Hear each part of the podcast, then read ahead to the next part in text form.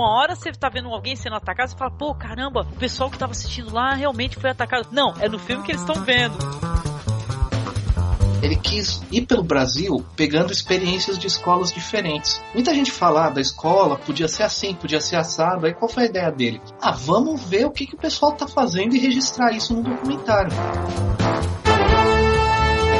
Por consequência, as mulheres começaram a ingressar de novo no mercado de trabalho e não saíram mais. Então a mulher começou a se ter voz ativa de novo na, na sociedade inglesa a partir dessa greve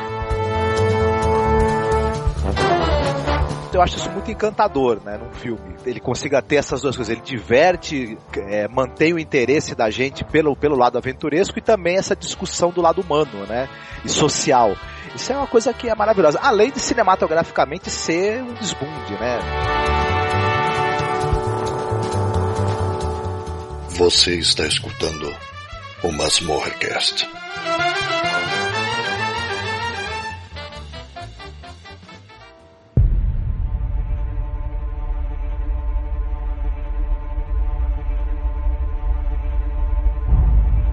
Ferreira is lost to us. He denounced God in public and surrendered the faith. That's not possible.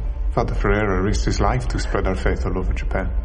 It seems to me that our mission here is more urgent than ever. We must go find Father Ferreira. This is in your hearts, then, both of you? Yes. Then I must trust God has put it down. The moment you set foot in that country, you step into high danger.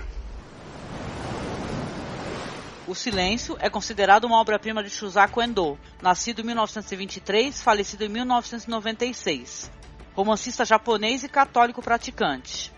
O romance de Endo conta a história fictícia de dois padres portugueses, Francisco Garpe e Sebastião Rodrigues, que apesar da perseguição devido ao banimento do catolicismo das terras japonesas em 1614, viajam ao Japão para esclarecer o desaparecimento do padre Ferreira e para clandestinamente continuar o trabalho de evangelização. Analisaremos duas adaptações da obra de Shusaku Endo: Shimoku, Silêncio, de 1971, do diretor japonês Masahiro Shinoda, e Silêncio, de 2016, do diretor Martin Scorsese. Os filmes tratam dos encontros de diferentes culturas, o processo de expansão e universalização da fé católica, da relação do homem com Deus, da ausência de manifestação do Criador diante do sofrimento humano. Três tipos de silêncio se manifestam nessas obras: o silêncio estoico do fiel, que se nega a rejeitar a sua fé, mesmo sob tortura, o silêncio que marca aquele momento em que a cultura japonesa interrompe o diálogo com a cristandade. E, como já foi citado, o silêncio de Deus perante a tortura sofrida pelos padres e camponeses japoneses, convertidos ao cristianismo. Hoje eu estou aqui com os nossos amigos Daniel, do Debates em História. Isso, Debates e lá da UTEP também. Tá parada, mas não tá morta. tá parada, mas não tá, não foi enterrada, né? Sim. Não foi enterrado. Tá certo. Obrigada por você ter aceitado o nosso convite, viu, Daniel? E também com o nosso amigo Marcos Noriega, que é o colaborador aqui do blog. Tudo bem, Opa, Marcos? tudo certo com vocês? Então, vamos começar aqui dando um aviso que é muito importante, que esse programa é um programa que vai ter spoilers dos dois filmes. Tanto o Silêncio do Scorsese, que é um filme que está estreando nas salas de cinema aqui do Brasil, como do filme de 71, do Masahiro Shinoda, tá? Então, se você quer escutar o podcast, as nossas análises, as nossas impressões, é importante que você já tenha assistido pelo menos o filme do Scorsese, porque o do Shinoda é uma primeira adaptação. Quem não lê o livro ainda pretende ler, cuidado. É verdade, né? Porque a gente realmente deu uma olhada no final do livro, então pode ter spoiler do livro também, né? Tive dando uma olhada assim, em alguns aspectos, eu achei bem interessante, inclusive até um artigo que eu estava lendo hoje, né? É, é, a gente tem a questão do, dos jesuítas, que eles são bem conhecidos aí, principalmente na atuação no Brasil, né? Nessa questão da catequese no Brasil, de como eles atuaram com os indígenas, em toda a América também, né? Principalmente a América Central, você tinha falado até, Angélica, dos astecas e tal, né? É, eles atuaram ali na China também, em Macau, e fizeram fizeram todo essa essa é, esse, esses foram os atravessadores ali do comércio entre China e Japão. Né? Então o, o filme ele aborda, ele aborda depois disso, quando ele já começa a fazer esse comércio. Mas só para a gente contextualizar, né, os, os jesuítas, né, diferentes dos franciscanos, que é uma outra ordem que eles e eles é, acabam criando um embate entre si, entre jesuítas e franciscanos.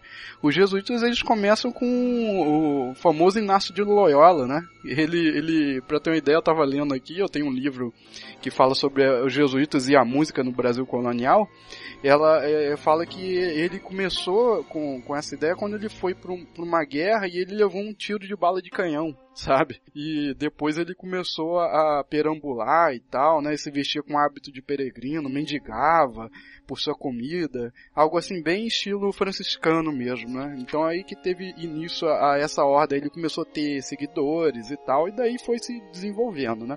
Mas passando diretamente pro filme, né? Diretamente pro filme, o que acontece? Os jesuítas eles expandiram, então era interessante para a igreja essa questão da, da, da conversão dos outros povos. No Brasil, teve uma forma de conversão muito diferente da que foi utilizada em Macau e que foi utilizada no Japão, né? Porque aqui é, tinha um povoado que eles consideravam selvagens. Então a forma de você você converter era muito diferente, né? E até até é, no caso do Japão, né, tem essa questão de você se vestir como o povo, começar a se introduzir, a se introduzir através do comércio, né? Aqui no Brasil começou essa, esse primeiro contato com o comércio e quando eles viram que davam para dominar, né? Não, não, é, não precisava ficar só no comércio, mas dominar até pela força mesmo e também pela, pela questão da doença. Acho que é bastante importante citar isso, que toda a dominação, né, nas Américas e em outros, em outros países se deram por três fatores, né, pela questão da, do poder bélico, da, da religião e pela doença. No caso do, do, da China e do Japão, isso já não aconteceu, é, teria que ser pelo meio do comércio ali. Então é uma forma de se infiltrar. Então, resumindo todo o coreto aqui, toda é, a contextualização histórica, que é bastante coisa. A princípio foi a questão do comércio, né? Que quem entrou primeiramente uhum. no Japão, né? Estamos falando do caso do Japão, foi um comerciante. Depois que vieram, então, os jesuítas. É, a princípio, eles foram simpáticos a essa, a essa entrada, né? Que foi é, é, importante na época. O comércio, inclusive, de Macau, né, que era realizado, né, e tal. O êxito dos missionários veio depois, né? Mas a expulsão mesmo, uhum. que aí vai estar no contexto do filme, é pós 1614, Sim. né? Quando houve esse decreto aí da expulsão. 14, isso. Inclusive, é, é, um texto que eu, que eu tava lendo falava que a simpatia que tinha do, do, do shogunato, do Tokugaya Yasu, né? É, meu, meu, meu japonês é horrível. O Shogun, né? O Shogunato Tokugawa, Shogun. né? Que ficou por muito tempo, Isso. sinal, né? Ele, é, ele disse que a simpatia dele, a atitude amistosa com os religiosos, é, não devia ser a religião, mas a, a conservação deste trato comercial, que para eles era tão vantajoso entre Macau e o Japão.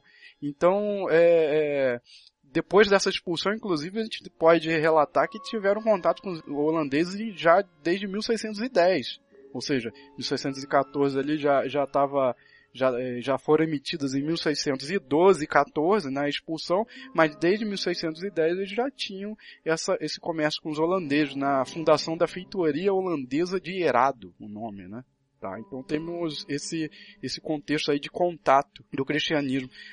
O filme ele já começa nessa pós-proibição, é, tiveram duas proibições, a segunda foi mais é, é, convicta, né? foi mais é, forte. Eu estava lendo sobre, que fala muito da questão da preocupação com a religiosidade, mas eu estava lendo um outro prisma hoje, que é até meio que controverso isso. É, porque você tem a questão da, das várias religiões, né? que era o, era o shintoísmo, né? E o. Me lembra os outros dois agora? Do Shintoísmo e budismo, né? Todas as duas religiões budismo, não originárias do próprio Japão, né? Aí teve essa questão do. Porque se, se, se fala sobre isso, ah, tem essas duas religiões. Uma terceira religião não seria o problema, tanto que ela conseguiu entrar. Né, no início e, é, e não era má, má, vista por isso. Então eu li um, um, um, artigo que ele fala de um fator político-econômico, que é muito interessante, né? Que ele é, que no caso é, eles, eles primeiro é, tem uma expulsão porque eles não respeitaram as religiões convencionais, né? o shintoísmo e o budismo, quando vocês falaram. Ou seja, aquela questão de impor a religião cristã como única, ou seja, esqueçam as outras e só essa aqui é, é a verdadeira, ou seja, quebrou essa dinâmica de, de de muitas religiões no lugar. No caso também teve, teve uma questão comercial, do trato comercial que eles é, começaram a ver assim como um, é, como se houvessem corrupção, né? Não sei se a palavra certa seria corrupção, mas tem aqui um tratado de um franciscano, porque os franciscanos e os jesuítas eles se tiveram muitos embates, né? Eles disputavam entre si. Então tem um tratado do Sebastião de São Pedro, ele afirma claramente que a implicação da Companhia de Jesus no comércio entre Macau e Nagasaki tinha sido a causadora da perseguição e expulsão do cristianismo no Japão. Então se relata, se relata fraude, fraude e contas que não são muito claras nesse comércio. E uma curiosidade, tem um personagem aí, o Padre Ferreira, né? Que começa a trabalhar para a China, a gente pensa que ah, acabou o filme, o que, que aconteceu com ele, né? Ele na verdade ele acaba ele acaba indo para China, acaba indo para China, né? E ele falava que todo esse problema da, da questão do comércio e do que eles diziam que era fraude, né?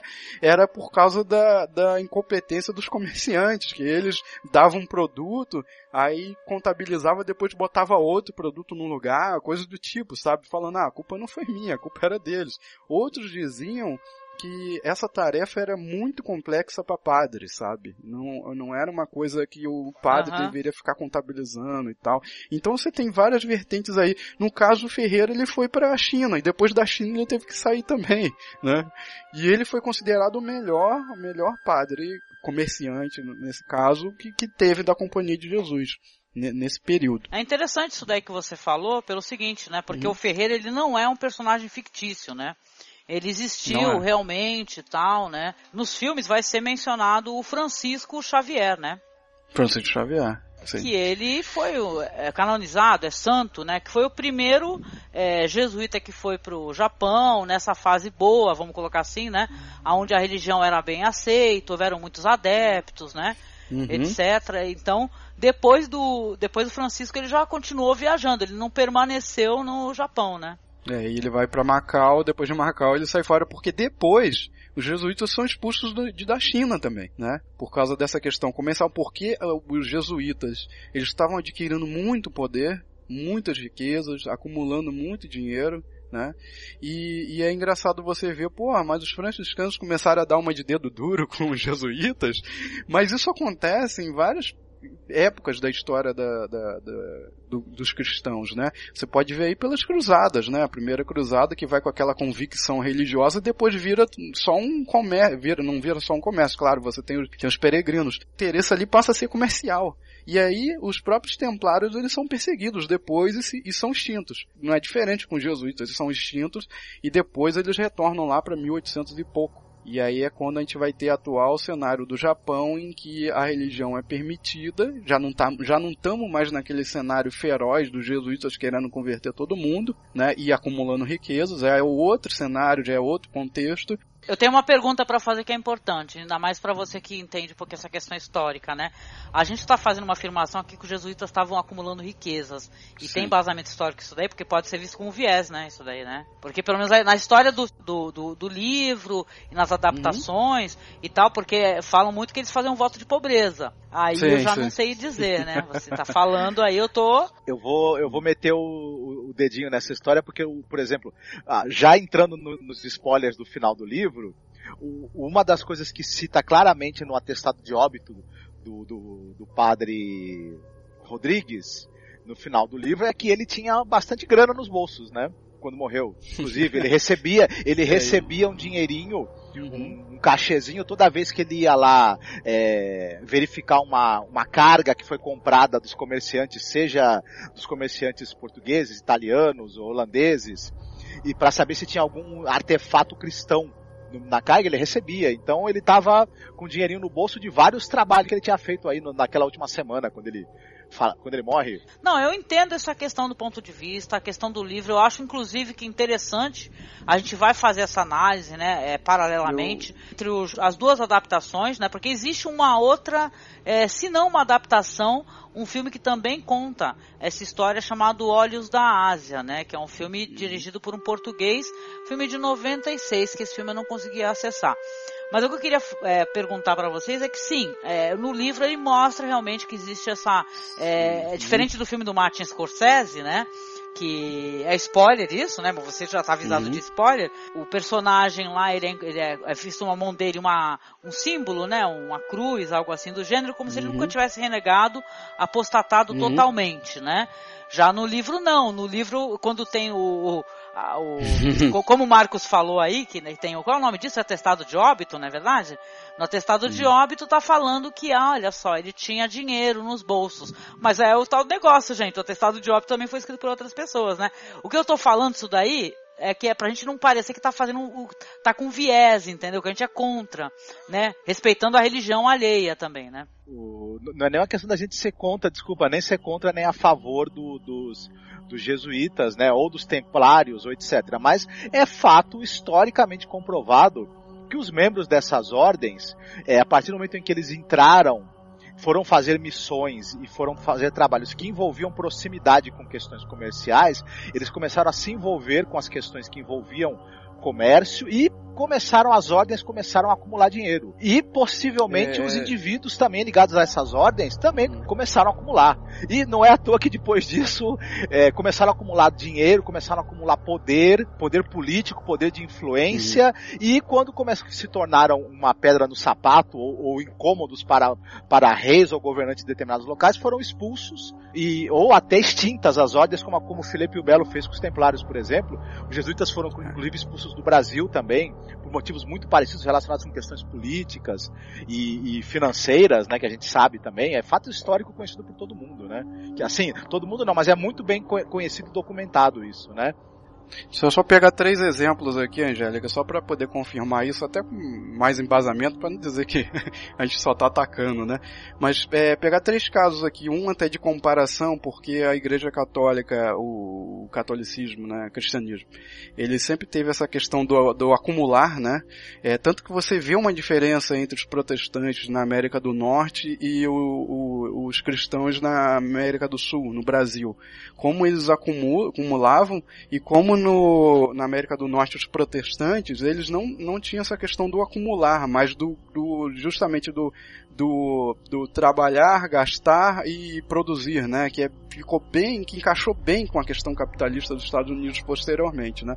Por isso que encaixou tão bem, por isso que deu tão certo lá, porque tem essa, essa, essa diferença. Então a Igreja Católica ela sempre teve essa concepção do, do acumular o, as riquezas, né? Então isso não é nem, não é uma coisa, a gente pode ver uma coisa como ruim hoje, seria até anacronismo, né? A gente analisar que seria uma coisa péssima, ruim, nossa, como eles são maus, não, mas isso era uma coisa da natureza deles mesmo.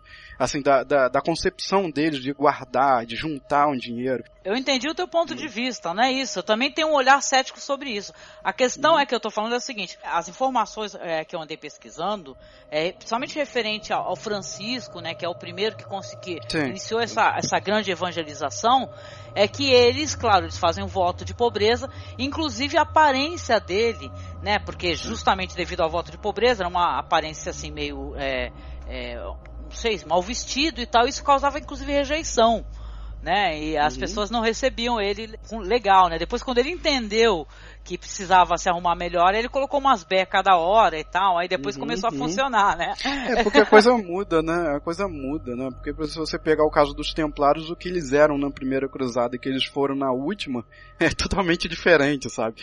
E, e eu vejo assim que os jesuítas, nesse caso, com o passar do tempo, eles foram se modificando muito na, na concepção deles. Por exemplo, o, o, o quando eles são expulsos do Brasil, também é por uma questão de que eles tinham muito poder, muito dinheiro dinheiro e também por uma, é, é, uma, uma é, é, concepção iluminista.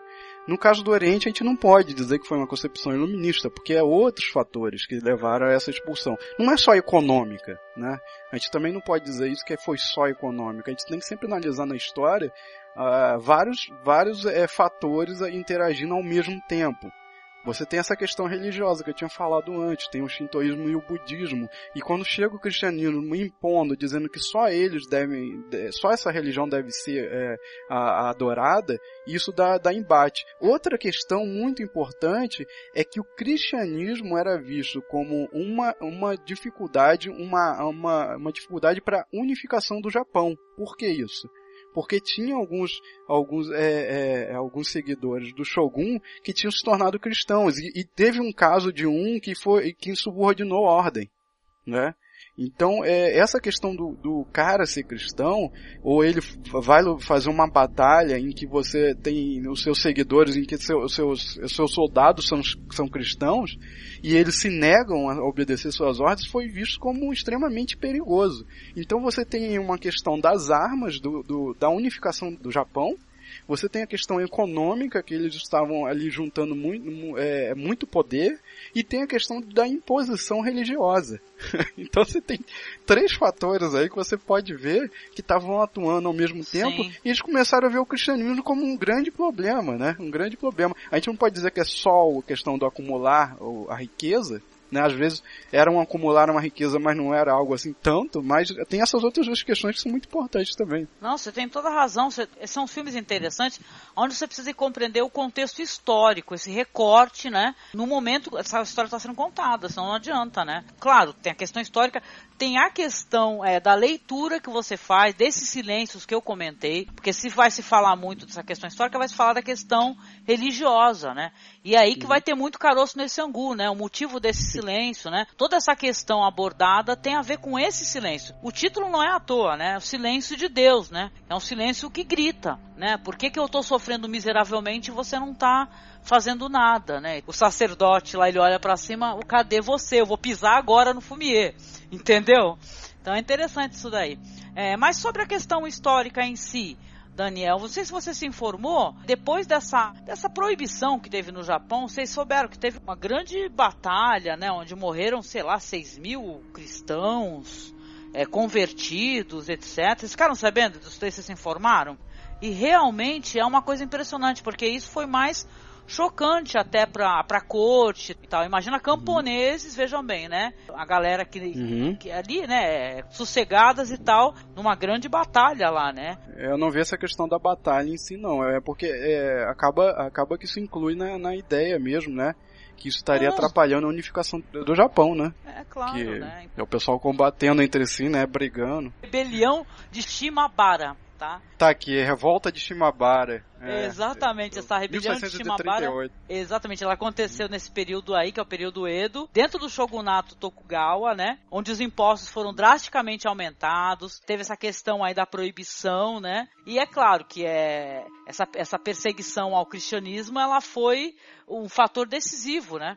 Para essa revolta aí, porque vamos lembrar, vamos pensar na questão, o Francisco já tinha ido lá, primeiramente tinha é, é, a, a, religião ela foi bem recebida, não teve problema, porque até onde eu sei, até a, na época tava, tinha uma cisão com essa questão da religião budista, né, e tal, mas depois, né, os, os, uhum. próprios budistas tiveram um fator importantíssimo dessa proibição dentro do Japão, né? né? Começou a se tornar a religião oficial, né, do Japão. Sim. Tem um fator aqui que o filme acaba ali mais ou menos antes da morte de Ieyasu. Né? Aí tem a morte de Hidetaka, que assume o Lemitsu. Aí começa a perseguição e matança de cristãos que não se converteram em 1623.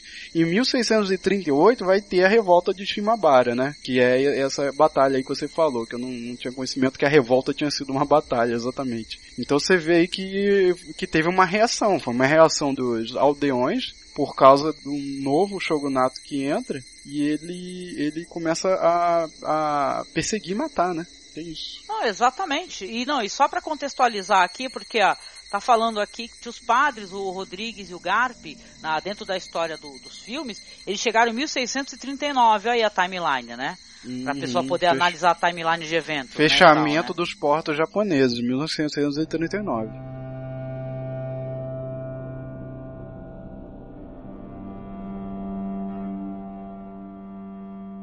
O filme, ele. Os dois filmes, né? E tanto o livro do Endo, ele pega. A gente lê esses relatos históricos do que aconteceu, da presença dos jesuítas, depois a perseguição ao cristianismo, à expulsão. Tanto o livro quanto o filme, eles têm o poder de nos colocar dentro dessa história. A gente entender os dramas humanos que decorreram disso, os detalhes que isso trouxe, é, como era o comportamento dessas pessoas exatamente, como foi essa relação do perseguido, do perseguidor, enfim, e o que isso significou para as pessoas envolvidas, para a vida delas, praticamente ali no dia a dia delas, o que isso mudou.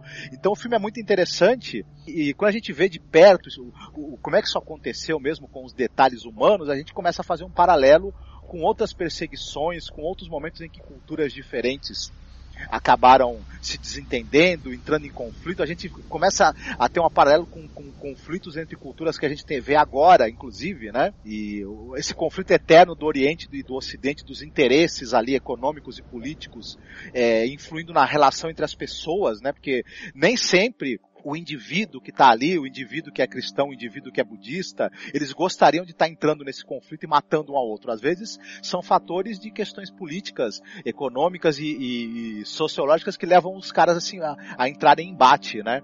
Isso tudo é muito interessante e gera muita reflexão. Quando você é, sabe que a história original é de um escritor japonês chamado Shusaku Endo, você se pergunta, nossa, mas por quê, né? Porque o, a gente sabe que o, o, o, cristianismo, né, no caso o catolicismo, ele não é uma religião é, maioritária né, no Japão, né? Então você fica, nossa, um, um japonês que ele está contando uma história obviamente cristã, né? Tem um viés cristão. E sim, ele é, ele é um católico, né? Praticante, como eu falei lá no começo. E eu queria só contar para as pessoas que sobre esse autor aí, que ele nasceu em Tóquio, né? Que os pais dele partiram pouco depois para a zona japonesa da Manchúria quando os pais dele se separaram em 33, o Endo e a mãe dele voltaram para o Japão, para a cidade natal da mãe dele, que é Kobe. A sua mãe se converteu ao catolicismo quando ele era pequeno e ele foi criado como católico. Ele foi batizado em 35 e quando tinha 12 anos foi dado a, a ele o nome cristão de Paul, ele estudou literatura francesa na Universidade de Lyon, de 1950 a 1953, e as suas novelas, né, como no caso essa daí, que é a mais famosa, que é Silêncio, né, Shimoku, refletem muito as experiências da infância dele, né, inclusive essa questão, cria estigma, né, de ser um forasteiro, a experiência de ser sempre um estrangeiro, a vida dele como paciente no hospital, a questão da fé católica, que é refletida nessa obra, e inclusive, uma curiosidade, ele, a obra dele é comparada muito a outro escritor, que é o Graham Greene, como é que é a literatura? Só uma curiosidade para o ouvinte. O, Graham Greene também é um autor católico e ele pega questões teológicas e questões relacionadas com a fé e ele coloca no contexto da vida das pessoas, na, na vida das pessoas comuns. E ele também tem, tem um livro muito conhecido dele, como é O Fim de Caso, por exemplo, trata um pouco dessa questão da, da intervenção de Deus e às vezes do silêncio da divindade diante do, do sofrimento. Então tem um, dá para fazer paralelos interessantes, sim. Ele, ele trata muito dessa questão de como funciona as pessoas que têm fé numa época de guerra, numa época de conflito. Então tem um paralelo curioso, sim, que pode ser feito entre os dois autores, embora um seja japonês e outro seja inglês. Eu tô pronto para ir pro filme. ah, maravilhoso. Se vocês estão, estão prontos, eu também tô pronta, né? Então. Come now. You must perform a most painful act of love. That no one has ever before done. Todos assistimos as duas adaptações, tanto a de 71 como a de 2016, mas eu vou me basear primeiramente aqui no filme do Scorsese, dentro da minha sinopse. O filme do Scorsese, O Silêncio, ele começa assim um padre jesuíta italiano, o Alessandro Valignano, ele recebe notícia do padre Cristóvão Ferreira, que é um jesuíta português no Japão. Fica sabendo que ele renunciou à sua fé depois dele ser torturado. Os jovens alunos de Ferreira, que também são portugueses, os padres Sebastião Rodrigues e Francisco Garupi, ou Garp, né? Tem alguns locais que eu já vi é, escrito Garp, partindo na esperança de encontrá-lo, vão para esse porto em Macau, encontram Hiro, que é um pescador alcoólatra que fugiu do Japão. Mais tarde na trama ele vai se revelar alguém que inclusive ele renunciou à sua fé para poder se salvar, né? E eles ficam surpresos, né, quando eles chegam por encontrar uma grande população cristã em locais ermos, né, em ilhotas e tal, vilas, né? E aí eles acolhem, acabam acolhendo muito bem os sacerdotes e aí acabam sendo, né, é, perseguidos, né? Vai ter um samurai que busca cristãos, vai visitar a aldeia, vai ter a questão dos martírios, né? A partir daí tem um grande desenrolar na história. É, primeiramente, eu quero saber de você, Daniel. Você assistiu o filme do Scorsese. Você gostou? Sim, eu assisti do Scorsese primeiro, achei bem fluido, bem bacana. É, teve aquelas questões, eu acho que. Já posso fazer uma comparação? Deve. Mas é claro, é, sim. É, depois assisti o, o outro, o, do, do diretor japonês, do autor japonês, né? Então ficou bem claro assim algumas comparações. Do Scorsese, ele, ele parece que é um pouco mais, é, mais leve em algumas questões religiosas, né? Ele relativiza mais, né? Ele coloca os, os inquisidores, né, como pessoas que querem buscar algo, eles vão fazer a punição ali, seja ela cruel ou não, mas que eles querem, acima de tudo, cortar um mal que está fazendo mal a eles, né? E eu percebi já de início dos filmes já no, do, do diretor japonês, para mim ficou muito claro algumas vezes algumas intenções cristãs no filme. Por exemplo, quando ele já começa, o filme já começa com eles na praia chegando.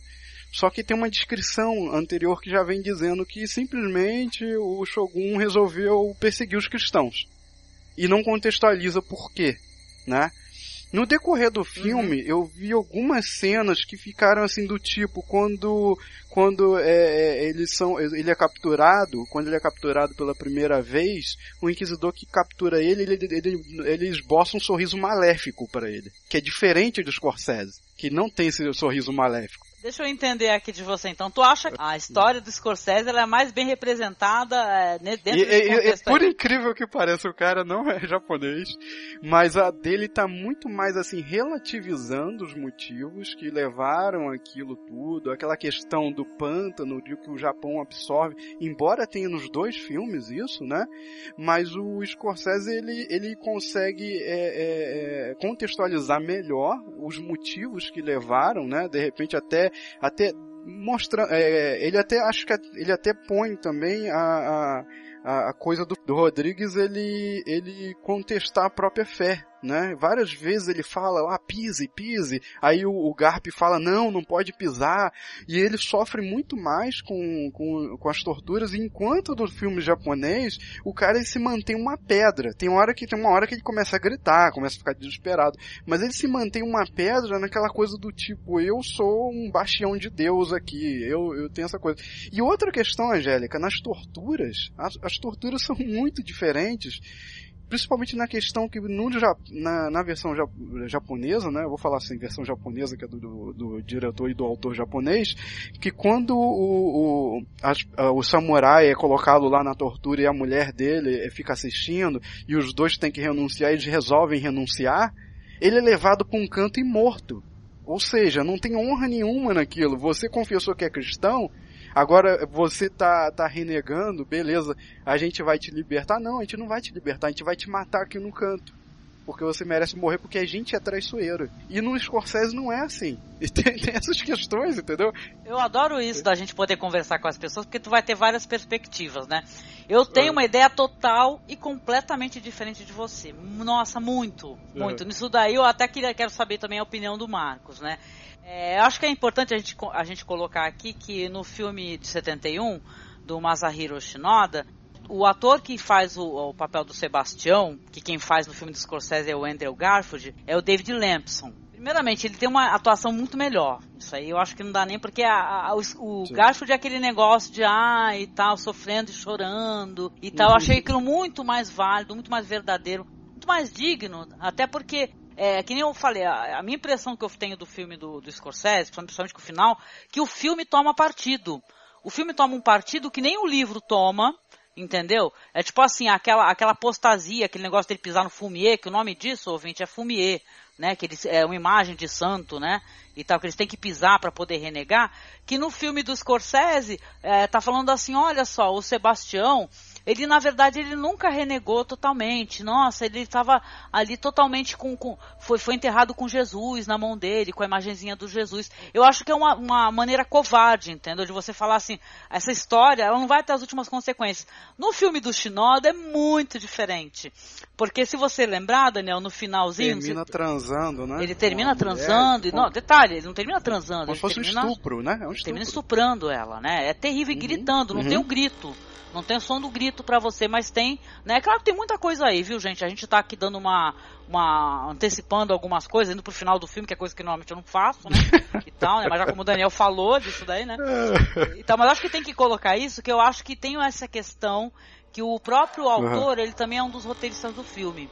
E tem uma, uns excessos no filme de Scorsese. Claro que se a gente falar de Scorsese, eu sou fã, é muito mais cinema, os planos são muito mais bonitos. Então, aquela uhum. cena da tortura, por exemplo, na praia é uma cena bonita, interessante. Sim. Bonita entre aspas, né, gente? Vamos colocar aqui que é uma cena de tortura. Mas assim, né? É, é, é, mais cinemão, entendeu? Ele é bonito de se ver na tela grande. Já o filme do Shinoda, eu tenho a impressão que é assim, que menos é mais. Entendeu? Que uhum. a, a, atuação, a atuação dele é mais contida porque é necessário, entendeu? É para uma pessoa que acredita na própria fé, de certa maneira. É, inclusive arrogante, porque os jesuítas, se vocês forem parar para pensar, eles não têm aquele perfil do Andrew Garfield, que primeiramente está errado, que foi uma que uma ouvinte nossa chamou a atenção a gente, que ficou o tempo todo os caras falando somente inglês, né, e tal, uhum. é nada mais razoável e racional do que os, os, os jesuítas falarem japonês. Então você uhum. tem uma parte do filme de 71 que ela é falada pelos protagonistas totalmente japonês. É correto isso, né? Então é estranho, né, a, a, aquele personagem do Adam Driver é, fa fazendo um personagem que fala uma parte inglês e o Garfield também é, parecendo, é, inclusive o pessoal faz uma comparação só para deixar isso aqui, né, antes que eu esqueça, com a questão da Via Crucis, né? Vocês sabiam, né? Sim, o, sim, os sofrimentos sim, sim. do do Rodrigues, né? A Via Crucis de Jesus, né? Que é lá os, Exatamente, os passos é. de sofrimento, etc. Tem bastante coisa para falar, na verdade, né? Porque primeiro que os que os dois filmes são bastante interessantes. O Scorsese, ele, ele visivelmente, para mim, pelo menos, ele tentou, ele é claro que ele assistiu o filme de 71, óbvio, com certeza muitas vezes e analisou muito o filme, ele tentou meio que fugir do direcionamento que o filme original tem. Tentou fazer uma coisa por um outro caminho. Em primeiro lugar, concordo com o que você falou. O, o filme do Scorsese ele tem essa característica que ele é um diretor com uma habilidade técnica muito grande. Então, o filme tem uma, uma cinematografia, ele usa planos absolutamente de cair o queixo, muito bonitos, ele é, ele é ele é um filme muito consistente enquanto espetáculo, né? É um filme excepcionalmente bem feito. Porém, eu gostei mais do filme japonês, porque para mim essa coisa que o filme japonês tem de ser mais fechado, mais claustrofóbico, mais simples até condiz um pouco melhor com a história. Ele joga com algumas com algumas coisas assim que não eu não, não enxerguei no filme do Scorsese. Essa questão mesmo da Via Crucis, tem um momento em que o, o padre tá Rodrigues, isso no filme japonês, ele tá fugindo, ele chega num, num local onde os camponeses foram assassinados, os camponeses que estavam ali, que também eram simpatizantes do cristianismo, e ele põe um kimono de mulher, porque é o que tinha ali na, na hora. E aí ele sai e tem uma uhum. brincadeira meio visual com essa coisa da peregrinação de Jesus pelo deserto, mas ele tá com um kimono de mulher para mim visualmente funcionou da seguinte maneira: esse Jesus está fazendo, começando a via crucis dele, só que ele está no lugar errado. Ali não é o lugar dele. Tanto é que ele está com um kimono feminino. Essa ah, questão. Do, essa questão no final também, é, aviso de spoiler aí, quem não assistiu ao filme, o Scorsese ele meio que dá, não, não tô dizendo que, que, o que o Scorsese fez é errado, ou melhor ou pior. Ele dá uma chance de redenção para esse personagem de, de, de, dar, de, dar, a entender que ele, de alguma maneira, preservou a fé dele. No, no livro, você tem o final do livro, é, é, uma descrição do atestado de óbito dele e os, e os investigadores ali que o senhor Feudal chama, eles não encontram nenhuma evidência de que ele teria é, guardado o resquício da fé cristã no livro. E no filme, uhum. É, é uma história meio fáustica. Você tem o padre Ferreira funcionando como uma espécie de Mefistófeles, que aliás é uma cena incrível, né? Se, colocar. Gente, eu, eu gosto do Lianismo, viu? Ele é um cara que eu gosto, é o cara que fica ameaçando os outros, né? Que fala que tem é, características específicas de trabalho, né? Que vai atrás. Se roubarem a filha dele, não é isso, Marcos? Quem tava até conversando, né? Naquele filme lá. Mas, cara, tu coloca ao lado, lado a lado, gente, sem nenhuma brincadeira. Você coloca o, o, o Lianismo e coloca esse ator que faz o mesmo papel que é o Ferreira, é sacanagem de sensacional. É o que o cara faz. Ele parece um uhum. demônio. Ele se apresenta uhum. como um demônio. É, é, sabe, é impressionante as cenas, são muito, muito diferentes. mais brando assim, né? Tipo, na fala dele. Eu comparei as falas também, né? Então, É, é muita serenidade, aquela coisa tipo o diabo falando mesmo. É tranquilo, com os olhos injetados. Uhum. E, e, essa coisa no, no, no filme japonês, enquanto que o filme do, do Scorsese você tem é, um foco bem grande na relação do Padre Rodrigues com o, o Judas japonês lá da história, que é o, é o, nome, o Kishihiro, é o né? Kishihiro, sim. Que é quase um alívio cômico no filme do Scorsese. E no filme pois de é. 71 ele é um personagem trágico, porque ele é um personagem trágico, não é pra ser alívio cômico de jeito nenhum. O, no uhum. filme do Scorsese o Kishihiro ele funciona um pouco, ele é um alívio cômico e ele é um espelho para essa coisa do, do, do eu vou eu eu vou trair né, eu vou renegar a fé, mas depois eu fico com culpa, porque ele, ele, é um personagem muito interessante dessa relação da coisa da culpa cristã, né?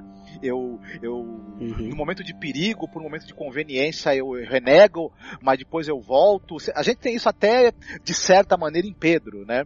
Isso não é uma coisa tão, tão incomum, no, inclusive nos, nos, nos, mártires cristãos, até momento de fraqueza e de, e de renegar, porque você tem isso inclusive no, no, no cara que foi é, teria sido o primeiro papa, né, Pedro.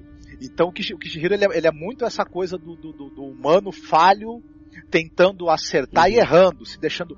E, e já no, no filme, do japonês, tem muito essa questão também, essa, esse paralelo que é feito da relação do Kishihiro com a prostituta e do padre Rodrigues com a mulher cativa, que está lá presa, que tem o marido assassinado, como o Daniel falou. E que no, que no fim. Uhum. É, de certa maneira, o, o, desejo sexual reprimido vai fazer com que ele seja pego pelo Mephistófeles, que é o padre Ferreira, no final, e ceda, e, e por isso que termina com aquela, com aquela cena de, de estupro. E, e aquele grito silencioso dele percebendo que ele, que ele se deixou derrotar, mas é, como, uhum. como, como não houve uma resposta. O momento em que ele pisa no fumier, no, no, no filme japonês, é muito interessante que ele, ele primeiro olha para cima, ele vê que Deus não responde a, a, qualquer, a qualquer indagação que ele tenha dentro dele, depois que ele pisa ele olha de volta para o céu com, com, um olhar de raiva e de, de, de, total decepção, né? E aí nesse momento você percebe que ele já decidiu se entregar e pronto, né? O filme do Scorsese, ele meio que ele toma um partido. Tanto que ele toma um partido que ele, no final do filme, aparece assim, esse filme é em memória dos 26 mártires, né, japoneses, uhum, é, uhum. no Japão, etc, não é? Então é assim, no filme do Shinoda não tem, tem o silêncio no final também, né? Que termina com o silêncio daquele grito silencioso. No filme do Shinoda, como ao mesmo tempo, no filme do Shinoda tem muitos símbolos cristãos, isso é muito, tem a Via Crucis ali representada, tem, tem essa tem. figura de Judas, que também é presente no, no filme do Scorsese, mas no, no filme japonês uhum. eu acho que ela é mais óbvia tem essa coisa da relação com, com, com, a mulher, que tem que, se você for pensar na vida de Jesus, tem essa questão da presença das mulheres, é muito, muito claro isso no filme japonês, e essa questão da figura do, do, do diabo tentador, né, que está ali presente. A diferença é que no filme japonês o diabo tentador vence, enquanto que no filme do Scorsese é dado uma, uma, uma redenção ali final pro, pro protagonista, né? Fazer uma comparação aqui, até para continuar confirmando o meu, meu, ponto de vista, né? É, é, sobre essa questão até do final, né? Como é que eu vejo isso? No caso do Scorsese, é, só pegando o filme como um todo, eu não vejo ele demonizar os, os inquisidores da forma como é feita no, no Shinoda. Né, o do Shinoda tem uma questão assim do cara rir, do cara rir o tempo todo, ele dá risada de, de, pro cara negar a fé dele, ele ri ele vai, vai zombando, ah, não, não serve para nada, aí depois ele faz a mesma fala, que aqui não, não funciona, que aqui absorve, mas não, não cresce e tal, mas tem essas questões do sarcasmo, de ficar rindo da cara do outro, né? E no, no, no Scorsese isso é um pouco mais brando, tem a visão, tem a questão do, do Inquisidor, que agora não lembro o nome, o, o velhinho, né? Que ele é até simpático em alguns momentos. E no final, como é que eu vejo esse final? Que, tipo assim, como o Marcos falou, né, quando ele tem toda essa retirada do, no Shinoda, né, quando ele tem toda essa retirada da fé dele, aquela questão do estupro, né, eu vejo como, como se o autor, né, ele estivesse demonstrando ali que ele tá, é, ele caiu totalmente em desgraça na vida dele, por ter abandonado a fé cristã. Né?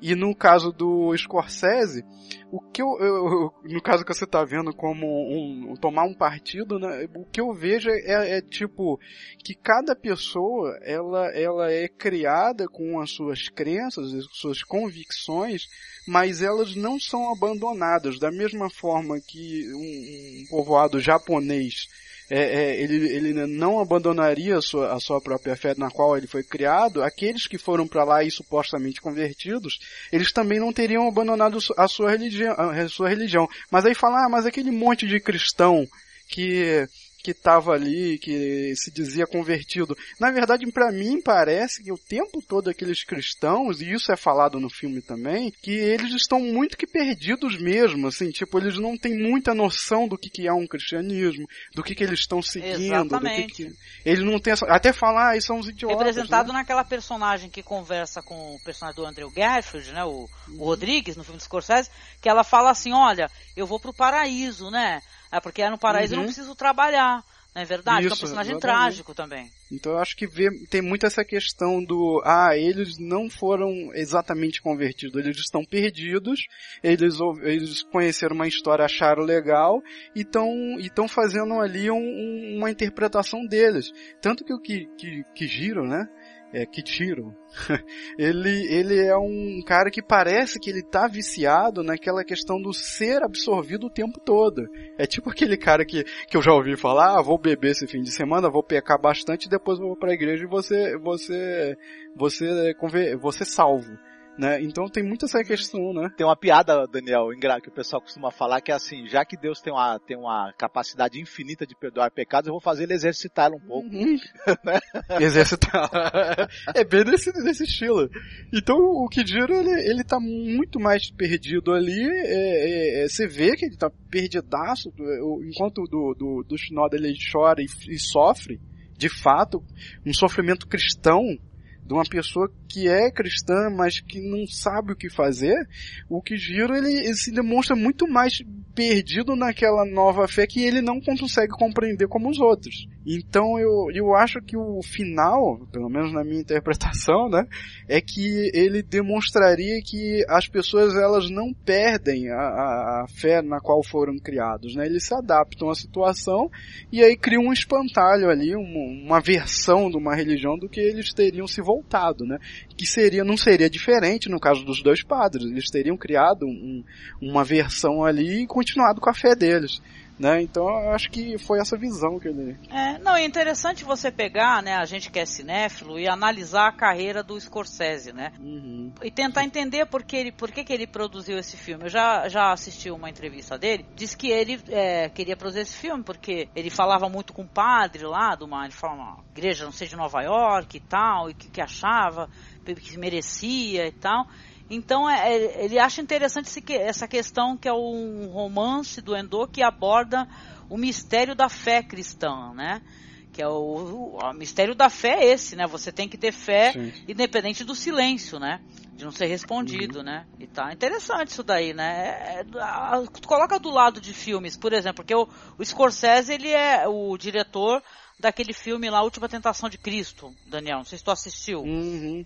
Que é um Uhum. filme muito interessante. Ele é diretor também de Kundum, que é um filme que eu adoro, é um filme pouquíssimo falado do Scorsese, né? Que é um filme sensacional, gosto pra caramba. E você pega assim, depois do, de um filme como esse, do último filme que ele fez, ele fez um filme com o DiCaprio, não é? Aquele das ações lá, que agora me falha o, o Lobo nome de Wall dele. Street. Lobo de Wall Street, né? Então é, é estranho, né? Um filme assim que você vê assim que é o Scorsese extremamente religioso, né? É, ainda mais que ele ficou dando os depoimentos falando assim que o cinema acabou, né? E tal, uma coisa meio pessimista, né? Como assim? Ele tem elementos religiosos nos outros filmes dele, inclusive nos filmes de gangster, ou mesmo no, no Touro Indomável, ele tem. Mas eu, eu acho que uma coisa também interessante é destacar né, em relação aos dois filmes.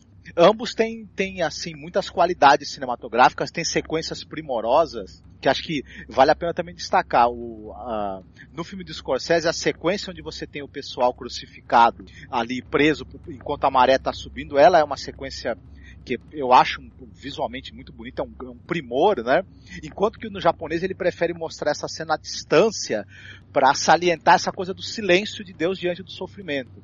Já a cena Uhum. que até o Daniel falou do cavalo, é, a, a- a esposa tá amarrada enquanto o marido tá enterrado no chão. Isso no filme japonês. E você tem o cara passando com o cavalo muito próximo da, da cabeça do marido Nossa, dela. Me deu agonia aquilo. Me Essa sequência agonia. é outra sequência primorosa já no filme japonês, que ela gera uma tensão assim, ela é incrivelmente eficiente em demais. gerar uma tensão. Agora, em ambas as obras, tem um elemento muito subversivo, tanto no Scorsese quanto no filme japonês. Mesmo que você ent- vendo características cristãs muito fortes do filme japonês, tanto nele quanto no Scorsese, essa coisa do silêncio de Deus, de Deus não responder, não intervir e, e- e- não mover um um dedo que seja para impedir o sofrimento? E como é que você se vira diante desse silêncio dele? É, são questões que, que, os- que ambos os filmes colocam, elas são muito difíceis e elas, elas têm um que até subversivo em relação à fé, né? Por que, que você vai manter essa fé, né? Tanto é que no filme japonês talvez não seja, não é à toa que o cara é, de- é vencido, porque na verdade ele é vencido também porque na verdade em momento nenhum Deus atua para ajudá-lo, né? E, e ele é um- uma figura que se dedicou toda a sua vida, né? À propagação da fé e na hora de maior necessidade foi abandonado nas mãos de uns torturadores inflexíveis, né? E é muito curioso essa, Uhum. essa discussão aí do, do silêncio de Deus que a gente observa é, perante o sofrimento humano e, e, na verdade é uma, é uma coisa assim que até para quem é religioso é muito difícil dar uma resposta, né? Até porque responder qualquer coisa diante do silêncio é algo muito difícil, né? Tem uma cena que eu queria perguntar pra vocês, que é aquela cena que ele tá na, na Via Crucis, né, do Shinoda, e aparece um, um homem fantasiado com uma máscara e dançando. O que, que é aquilo? Eu não consegui entender aquilo. Para mim aquilo é uma espécie de xamã shintoísta, acredito eu. Pois é, eu não, não sei. Eu acho que ele, que ele, que ele acaba. de- ele, vai, ele vai ficar preso no mosteiro, perto do final do filme, até tem hora que ele está sendo interrogado pelo Inoue, e tem uns monges budistas ali. Mas no caminho, eu acho que ele acaba encontrando um, um monge ou xamã shintoísta. Até para você marcar visualmente a presença das duas religiões que estão ali em embate com o cristianismo. Uhum. Sim. Sim, sim. Eu queria trazer uma curiosidade aqui, gente, né? Porque eu, eu gostei muito, eu fiquei muito é, sensibilizada. É claro, eu gostei de muito mais do filme de 71, né? É claro que o filme de Scorsese não é um filme de jeito nenhum um filme descartável, é um filme muito bonito, muito bem feito, né? Mas tem esse final que eu achei aberrante mesmo, entendeu? Mas o, o personagem do Ferreira, eu tava dando uma olhada aqui no MDB, e ele é interpretado, Marcos, por um japonês, um ator japonês chamado Tetsuro Tamba. Sim. Aí quando você dá uma olhada no, no IMDB dele, aí eu já vi ele envolvido com filmes muito interessantes. O, o filme Araquiri, que é um filme muito famoso de 62, ou o filme da Ghibli lá, né, fazendo a voz do Rei dos Gatos lá no Reino dos Gatos. Então é muito legal, né, isso daí quando você vai ver as referências, né, até o próprio, vocês falaram do martírio, as cenas do martírio, né, que tem os, os- o pessoal da- do vilarejo, que as cruzes ficam na água e tal, e a, a maré vai subindo, eles vão ter naquela, tem aquela cena de sofrimento, né, enorme, no filme do Scorsese.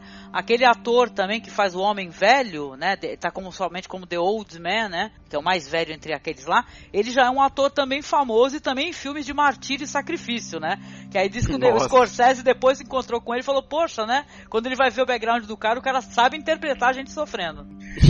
É, esse, essa coisa de esse filme, o filme japonês ele é muito rico em metáforas visuais. O tempo todo ele usa e o Padre Ferreira ser interpretado por um japonês é uma metáfora visual sensacional do fato de, de, de que o cara se se rende, é, se aculturou né? Está ali vivendo como um japonês, assumiu a identidade de um homem que tá, de um homem, de um homem morto, se Aham, casou com a esposa dele.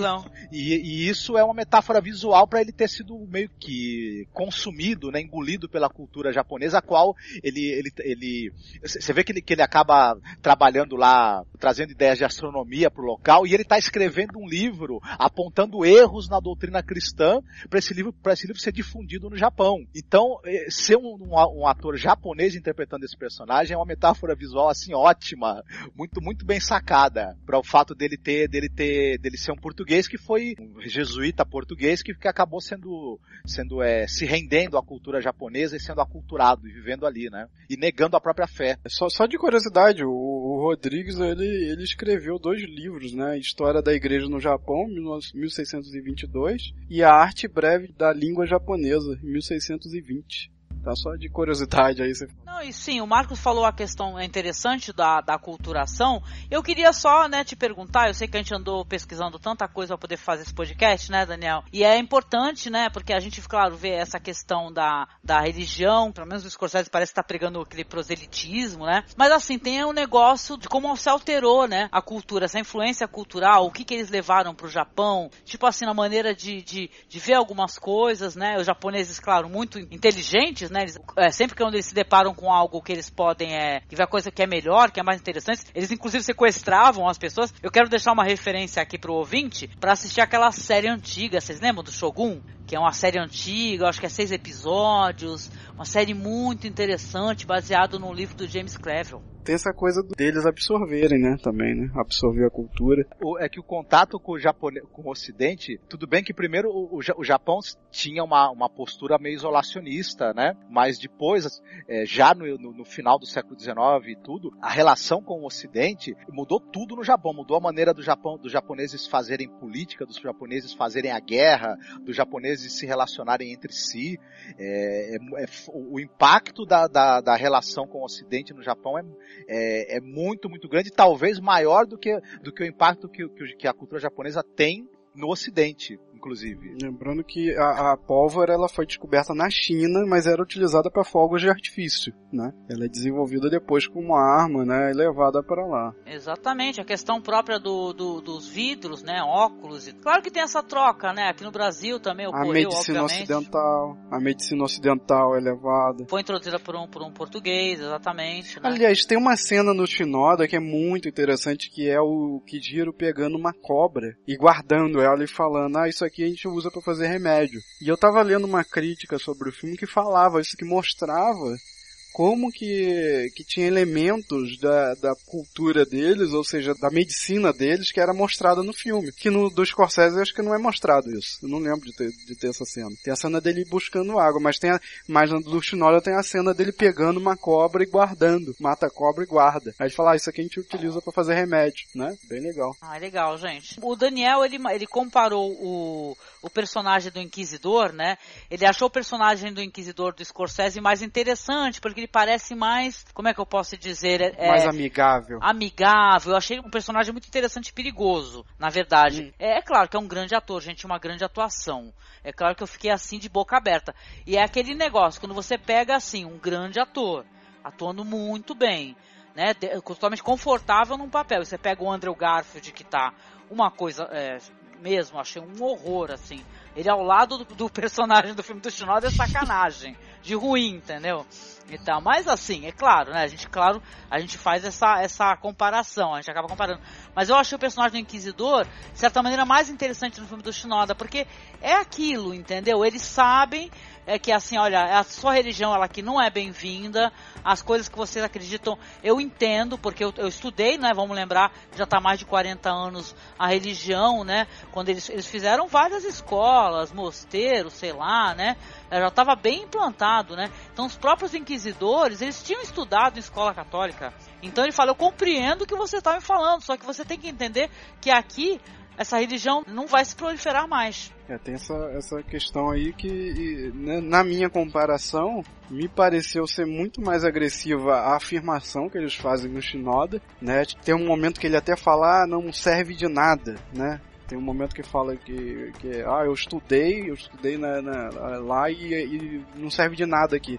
E no dos Scorsese é, é falado isso, ah, não serve de nada porque aqui não vai funcionar. Tipo assim, tipo, ele, ele tenta é, ser mais brando nessa explicação. O próprio personagem, que eu não lembro o nome dele, que é o que faz a tradução, é o que faz a tradução, ele é muito mais é, é, amigável, parece que ele tá querendo ajudar, né, aquela coisa. Tem outra cena também, Angélica, que também é, eu acho que, não sei se eu, eu, fui com, eu fui muito com a visão, né, também, também eu fiquei pensando muito isso também, se não foi por causa das interpretações que influenciaram a, a minha interpretação, a, a, a, a, interpretação dos personagens, né, a atuação dos personagens, digo. Se foi isso que influenciou a minha visão, mas por exemplo, quando o Garp ele se encontra de novo com com o Rodrigues, né, e no dos Scorsese eles não se encontram, é, tem aquela, aquela cena mais dramática, né? De botar os dois para se encontrar, um gritar pelo nome do outro, tentar um se abraçar, o outro não pode, né? E aí o cara ele pega e ri, né? Ah, olha seu amigo, olha o que, que ele vai fazer. Tipo assim, parece que tem um escárnio. Enquanto que no do Scorsese, ele é levado por um lugar ali, todo armado, até, até, confortável, vamos dizer, né? E ele fica de longe como se fosse para evitar, assim, o sofrimento do encontro, né? Mas você vai ver o que vai acontecer com seu amigo, e seu amigo não vai te ver. É, não sei, é uma interpretação minha que ficou parecendo muito, assim, aquela forçação do tipo, ó, oh, veja o sofrimento cristão no Shinoda, e do Scorsese isso ficou mais brando, né? Até a própria relação desse tradutor, né? Que o Morinorayaga falou o nome agora, ele é muito mais assim, né? ele ele dá muito mais a entender que ele tá querendo ajudar e não tirar sarro, como o do Shinoda tira o tempo todo, né? Mas é uma coisa interessante, torturadores e não são inquisidores, né? Eu tô usando a palavra inquisidores de, de uma maneira imprópria, né? Mas tudo bem. É, é. para efeito de comparação, né? No filme japonês, ele, porque é, eles seguem uma lógica que é assim, eles precisam quebrar o espírito do padre, porque eles querem que ele renegue uhum. a fé dele enfim, e também vem nele, um, como ele é um cara um jesuíta, obviamente um grande conhecedor da, da fé, um, um agente da evangelização lá dentro do país deles, enxergam nele um possível grande aliado se conseguirem fazê-lo passar pro lado deles. Isso. Então, é, é, é, essa postura de, de, de escárnio, essa postura de, de, muito desagradável deles, funciona é, ir ter um efeito psicológico nele também, para ir quebrando o espírito dele cada vez mais rápido de, de, maneira total. Então por isso que eles têm essa postura tão tão, tão cruel e, e meio assim para ficar muito claro pro, pro padre o quanto eles são inflexíveis. Eles não estão é, achando nem sequer desagradável o que eles estão fazendo. Portanto, não adianta implorar, pedir, porque se o cara tá, tá, tá te torturando e rindo, amigo, não tem não tem o que tu possa falar, fazer pra, pra, pra, os caras desistirem do intuito deles. É melhor ceder. Então essa postura ela é muito característica do, do, do da alta eficiência que os caras tinham para conseguir seus objetivos, né? Também, de certa maneira. Isso daí tem até uma relação, porque assim, eu não apenas li né, o romance Shogun, como eu assisti a série, que eu sou apaixonada pela série, que a série é incrível. Se você não assistiu, é, espero que você não tenha objeção com séries antigas, assim, séries né, que não são essas séries hoje em dia que a gente vê HBO. É, tem muito a ver com a maneira como eles se referem, né? Porque no caso do Shogun, tá falando, se não me engano, do, do engenheiro náutico, né? Que é o personagem do Blackthorn. E são, são holandeses, tá? Mas também tem toda essa questão desse, a pessoa não gosta dessa palavra, né, de choque cultural, né? E tal, quando você vê que o, o cara que vem, vem, é europeu, sei lá, não toma banho, tal, e ele olha para os teus costumes como se você fosse um maluco, sendo que é, na ideia da cabeça dele ele nem banho toma, não é verdade? Então tem sim esse escárnio. É, o escárnio é uma coisa comum, né? Se você quer saber, porque eles olham com uma superioridade. Filme... Não é à toa, Daniel, eles chamam os caras de bárbaros do sul. É assim que eles se referiam os caras, uhum. bárbaros do sul. Né? Tem o escárnio. O escárnio é uma coisa que faz sentido. Os astecas chamavam os, os, os europeus que tinham chegado lá de cara de avestruz. né? Por causa da, da cara barbada, tem essas coisas. E também, mesma coisa, né? Não tomava banho e tal, aquela coisa toda. No filme do Shinoda tem mais de um momento assim que discretamente o pessoal dá uma tampadinha no nariz, assim. Hum, não, não é percebi isso.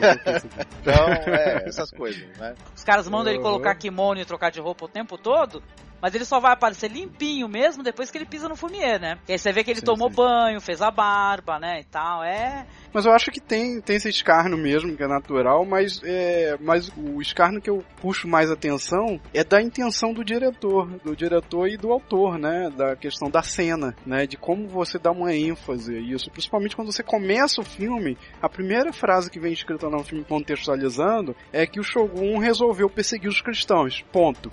Não tem contexto do que estava rolando. Então, é, é, daí já na primeira frase eu falei, cara. Mas aí você vai ver a história a seguir, entendeu? Ele não vai colocar o contexto histórico, falar do edital, nada disso. E eu tive, detalhe, eu vi primeiro do Scorsese, depois que eu fui ver o filme do Shinoda. Entendeu? Quando eu assisti a primeira vez, que foi me motivou a, a gravar esse podcast, chamar vocês para conversar, eu fiquei tentando compreender na minha cabeça, por mais que o filme tivesse um viés cristão, né, e tal, por que aquela cena final? Por que aquele, aquele santinho na mão dele, né, e tal, né? Então Uhum. aquilo me pareceu assim, olha, eu apo- apostatei, mas não nem tanto, pero no mútil, entendeu? Então é estranho aquilo ali, essas motivações me, me deixaram curiosa ao ponto de eu procurar mais informação. Eu não consegui, que nem eu falei, assistir ali Os Olhos da Ásia, que eu queria muito. Ainda mais que a visão do diretor português, né? Então aí tu fica mais curioso ainda, né? Um português dirigindo uma história, né? Com essa estrutura. É interessante, né? Sim, sim. Eu acho que quem é, assistiu ao, ao filme do Scorsese e, e gostou, achou interessante, né? Se tiver oportunidade, assista também ao, ao filme japonês do Shinoda, que você vai ter oportunidade de ver essa mesma história contada por um outro ângulo interessante, com o roteiro do próprio autor do livro, o que é muito, sempre muito interessante. E quem puder também assista ao filme português. Se puder, assista também ao filme português. Vai ter uma terceira ótica dessa mesma história, vai dar margem a bastante discussão. Vem aqui comentar nos nossos comentários pra falar o que, que você achou. É, claro que faltou muita coisa, a gente não fez a descrição completa do filme pra você. Pra quê, né? Você já assistiu, né? Então é muito interessante. Nosso debate aqui ele só levantou essa questão aí de duas visões de dois diretores diferentes, né? E como essas visões, elas têm uma tendência sim né, de fazer com que o espectador tome partido. Isso é interessante, né? São duas obras cinematográficas que valem muito a pena serem conhecidas, são filmes de, de muita qualidade, seja em termos de interpretações, em termos de roteiro, em termos de direção, em termos do, do uso de metáforas visuais, de discutir questões da fé, e, e se completam até muito bem. Então, é claro, do, muita gente vai ver o do Scorsese, claro, tá, no, tá, tá nos cinemas, tá muito comentado, mas quem puder, não deixe de assistir o japonês, porque vai, vai acabar sendo. Você vai Tendo ver essa história ponto de vista. tendo outro ponto de vista e, e conhecendo um filme que é maravilhoso também. Quanto obra Grandes cinematográfica. atuações. Agora a dica, né? Fica a dica, a dica quentíssima. Lá no, no Facebook, na nossa página, tá? Que é facebook.com barra cinemasmorra, eu coloquei uma postagem lá, eu subi o filme pro Dropbox, tá? E coloquei lá um link pro pessoal poder assistir em alta qualidade o filme de 71. Então vale muito a pena assistir, gente. Vai lá, dá o curtir na nossa página e aproveita já faz o download que a gente disponibilizou. Eu quero agradecer aqui o nosso amigo Daniel, que olha, é, estudou com a gente, é, pesquisou bastante e veio bater esse papo aqui sobre o silêncio, né? É um filme muito interessante, Daniel. Quero muito que você fale aqui pro ouvinte, pro ouvinte poder ir lá conhecer o teu material, porque você, além de tudo, como você falou, você tem o Euterpe despedaçada, mas você também tem, olha só que maravilha, o debate sem história, né, querido? É, eu agradeço aí o convite. É claro que, é como eu sempre falo pro Douglas, né? Nosso querido Douglas, que eu não sou, sou muito cinéfilo, né? Desculpa aí qualquer besteira que eu tenha falado. Eu, eu sou, eu sou mais um. um- uma, uma Imagina, que meu assiste, querido, você é maravilhoso. leiga, né? E, e- mas assim, eu, assim, não tô atuando muito na podosfera, na verdade já tem quase um ano aí, mas a gente chegou a gravar um podcast novo, eu e o Jorge, que a gente estava com a proposta de fazer em duplas, né? Eu até falei isso com o Marcos Noriega, da gente fazer em duplas, e a gente chegou a gravar um áudio que está disponível lá na página pelo menos, que a gente falou sobre a questão do Trump na América do Norte e a gente chamou um amigo meu norte-americano que mora lá e falou diretamente de lá as impressões dele no- nos Estados Unidos, como é que está agora e a visão dele de dentro, né, de, de nativo Aham. nos Estados Unidos. E tá bem interessante. É, teve um problema lá no site, a gente perdeu todos os áudios e graças a Nilda, Nilda, muito obrigado se você estiver ouvindo isso, Grande você Nilda. salvou a nossa vida. Beijo. E eu já tenho todos os áudios de volta, só falta eu upar tudo de novo, Oba. data que trabalha. A Alterp tá parada, a Alterp tá paradona, a gente gravou um podcast no Hangout e não gravou. Perigo. E aí a gente tá parado lá, não tá nem produzindo nada, mas os podcasts estão lá, né, ativa pra quem quiser ouvir, tem podcast sobre Luiz Gonzaga, essas coisas que a gente sempre falava aí de música, né. E é isso, basicamente eu não tô fazendo nada, só terminando meu mestrado agora, que é sobre, ah, posso falar? Pode, claro. só mais um pouquinho, como diz o Douglas, né? Só, só mais uma coisinha. É, é sobre ah, os blocos de protesto do Rio de Janeiro, de 2013 a 2016, né? Que aí eu fui, eu participei de blocos de protesto, comecei a pesquisar a dinâmica deles e tal, e aí eu tô me formando esse ano, fazendo minha dissertação sobre, Opa. sobre isso aí, uma pesquisa de campo, é uma etno, etnografia do, do grupo que eu fiz, né? Basicamente é só isso, produção acadêmica, escrevendo artigo e tentando ver se um dia eu volto pros podcasts, né?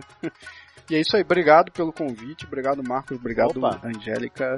Meu que querido, você já voltou, você já tá aqui com a gente. Não deixe, viu, ouvinte, de prestigiar o Debates em Histórica, que tem o Douglas do podcast, essa coisa linda, cantora, que a gente ama, né, de coração. Né, o que são podcasts muito legais, contigo, com o Jorge, uma galera sempre do bem, né? E, né, e também o Euterpe Despedaçada, porque tem aquela, aqueles audiodramas, né, que a gente fez Ah, maravilhosos. aquele, tem, tem. Nossa, Muito coisa bom. linda. A gente não deixa de, de curtir, viu? Agradecendo mais uma vez também aqui ao Marcos. Marcos, muito obrigada. Então acessem o masmorracine.wordpress.com, né? Exatamente, acesse lá o Masmorracine, não deixe de conferir os nossos podcasts.